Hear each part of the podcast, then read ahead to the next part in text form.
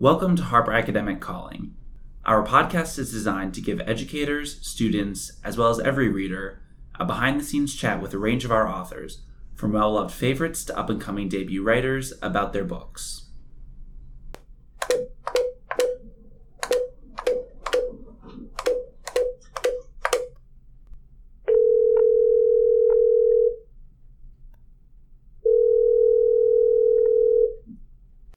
Academic calling Thomas C. Foster.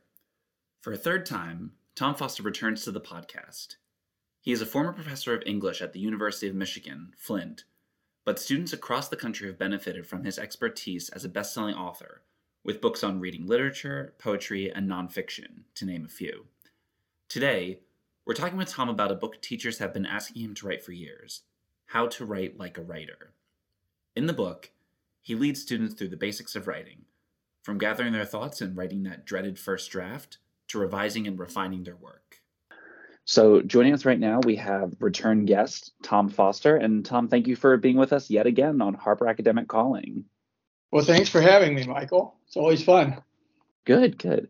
So, you're best known for um, how to read literature like a professor. We've had you on here before to talk about how to read poetry like a professor, how to read nonfiction like a professor. And now we're here to talk about how to write like a writer. You broke the pattern. What what happened? Why why not how to write like a professor?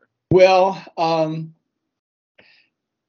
anyone who has read very much professorial writing would understand that's not necessarily a great indicator to say how to write like a professor. um, there's a lot of bad writing in the academy. That's maybe not something to aspire to. I don't think so. Um, so in the book, you do talk about um, knowing who your audience is as you're writing. So that made me wonder, as you were writing this book, um, who was your audience that you had in mind, and was it a similar audience to your previous books? Was it different in any way? It was. Um, which it's a mixed audience, which is always tricky. Mm-hmm. Uh, the first go round with with how to read literature like a professor was pretty simple and simply wrong, as it turns out. Um, you know, I was writing for this. I, I was called the person a 37 year old divorced nurse who's going back to school. Uh, and what I mean by that is, I, I knew a lot of I, I, knew people in that in that mode uh, who fit that identity, who came to UM Flint, which has an older than normal um, uh, age group, you know, their average age for undergrads is like 26 um, because they have so many working adults who, who go there, um, you know, as most regional campuses do. And so I was writing for that person. I found them. Uh, some of them found me. Um, I heard from them, but it turned out the book had way more pull than I had, had ever imagined uh, for secondary classrooms. Um, I, I, had that on the list as about the third possibility when I did how to read literature. Um, so for this one, I, I, still had that that older, um, uh, older than college age person who feels less confident than uh, than than is optimal about writing and, and is forced to do writing sometimes, or feels the need to do it, or would simply like to be better at it. At the same time, um, I know that there is a possible market uh, in the um, in both secondary and post-secondary schools. I think not so much in college composition classrooms because they've got composition texts out the uh, out the years, you know. Um, but in in situations of writing across the curriculum, where the teacher, the professor, instructor has to maybe um, give a day or two over to uh, to talking about writing uh, and then assigning writing. Uh, it was a big thing in the late 90s, early aughts, and then it kind of died down to sort of a, a steady level. Uh, it didn't take fire everywhere, I know that. Uh, but those people are still out there. They're still having to cause their students to write. I think most faculty members would like uh, their students, whether they're undergraduates or graduates, um, to write better than they do. Um, so, you know, sort of a multiple audience, but the, the commonality is people who uh, believe they need to learn to write better, or people who are being told they need to learn to write better. Not quite the same, but near. um, and you do actually you touch on that in the book, um, talking about how college students, um, by the time students have gotten to college, they haven't gotten enough writing instruction necessarily to be proficient writers. Um, so besides obviously making sure students have a copy of your book, um, how would you recommend that writing teachers sort of make sure they put students on the path to continuing to develop as a writer, whether or not writing is something that they want to do full time professionally, or if it's something they'll just have to do in their lifetime, as we all will? Well, I, I think the, the first thing is um, cause students to do a variety of writing types, um, mm-hmm. including things that they are actually interested in writing or writing about or whatever it may be. they may not really want to write a, uh, an essay on Hamlet. Um, they may have to, but that's a, that's a separate matter. Um, mm-hmm. But if you're trying to get them to do more writing, then give them a wider array than just the academic paper.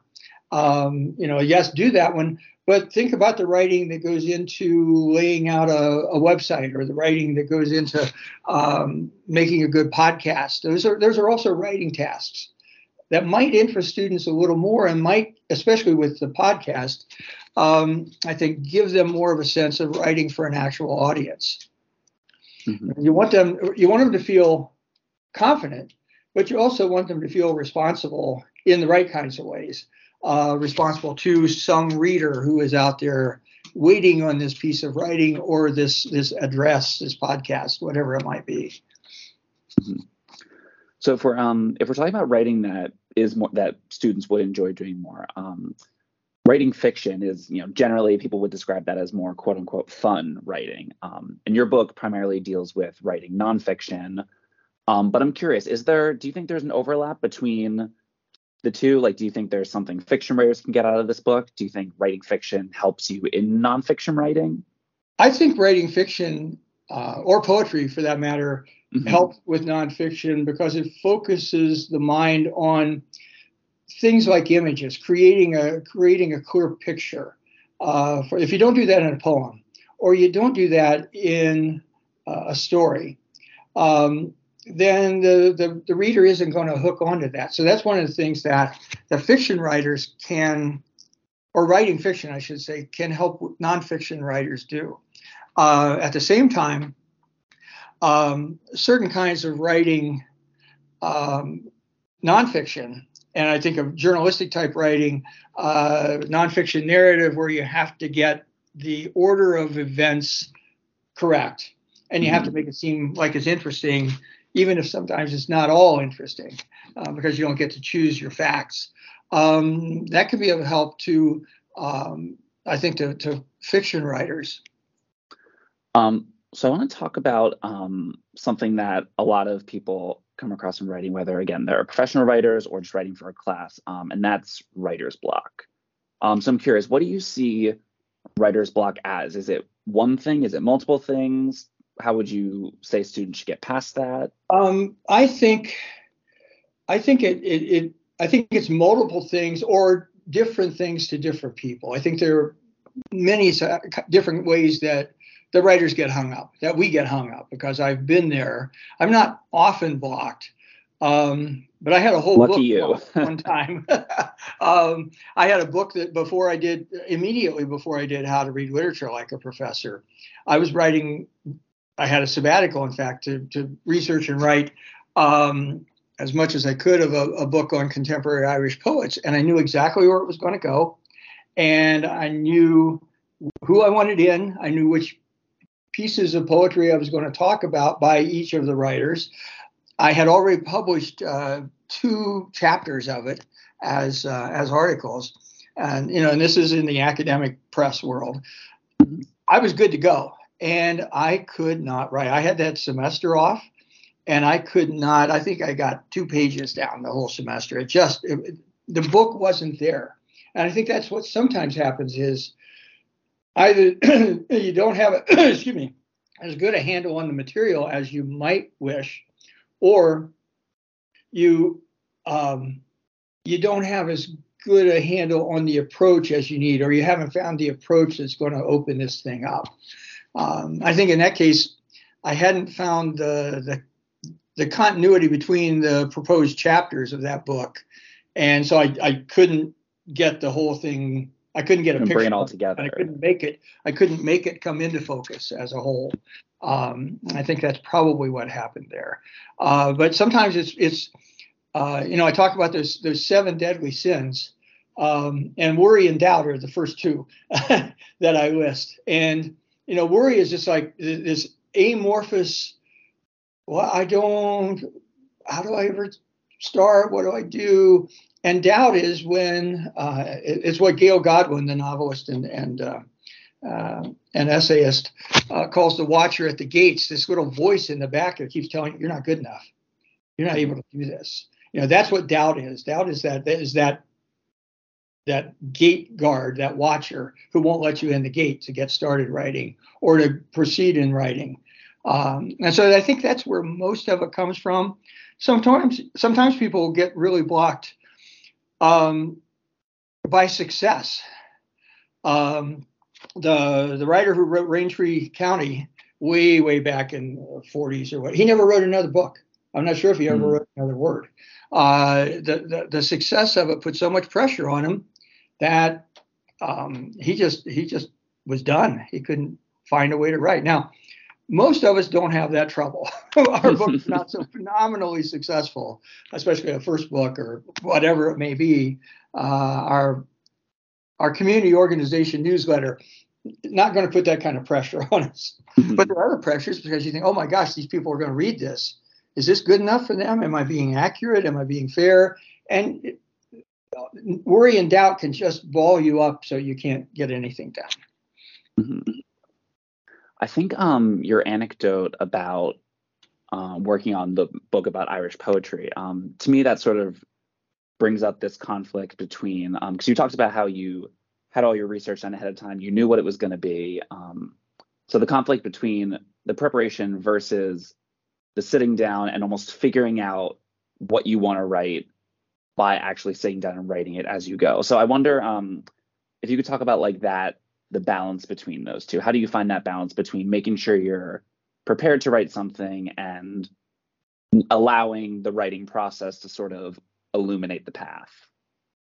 Well, I would say um, don't don't demand of yourself that you know everything before you begin writing. Mm-hmm. You'll find things as you write. Um, I think I used the the example of my uh, my late friend Jim Cash, who wrote co-wrote Top Gun and Legal Eagles and you know, mm-hmm. several films. Um, he would, um, unlike Faulkner, no alcohol was involved. But, but when they were starting, when they were starting a screenplay, he would lock himself away for a weekend, and he basically didn't come out of the room except to you know uh, find food. Um, and he he called it a blast, and he just wrote as fast as he can as fast as he could. He didn't care whether it was right, whether it was going to wind up in the film, none of that. And if he didn't know what was happening, he would just write in big letters, don't know, keep moving. And then he would start the next thing that he did know and just write everything down. And then he, in a in a two day session, he might come out of there with with 60 pages of material. Now maybe five of them would get in the film, uh, but it, he knew he knew a lot more about the characters. He knew a lot more about the action. He knew where he wanted it to go, even if the writing and and he would freely admit this, the writing was pretty crappy uh, because he wasn't he wasn't worried about it. He didn't let he didn't let the little things hang him up. And I think sometimes that's what happens to us is we let the little things hang us up. Oh, is that the right word here? Um, know, I have a chapter I called "Don't Edit a Flying Leap," and what I mean by that is when you're taking off and you're writing the first draft, do it fast, work hard, get everything you can done in the time that you have, um, and you can fix everything. You can fix everything except a draft that doesn't exist. Mm. And it doesn't matter if the draft is bad, you can fix bad. You can't fix empty. right. Yeah, you can you can always paint the house or do whatever to the house later, but you have to build the house in order to paint right. it. yeah. Um, so I'm curious in the process of writing this book and actually thinking about writing yourself, um, was there anything about writing that you either learned or rediscovered or maybe appreciated in a new way um, that you hadn't before necessarily? Um, Did this book help you as a writer in writing it? It helped me in the sense that I had to I had to think my way through things. Mhm. Um, I also so? found that there are places where I don't follow my own precepts. Um, um, I've been doing this for so long now um, that I actually do often edit as I go because I hear better words. I don't stop and go, I've got to fix this. But if I get to the next sentence and all of a sudden I think of a, a, a two word phrase that gets rid of five words in the previous sentence, I will go back.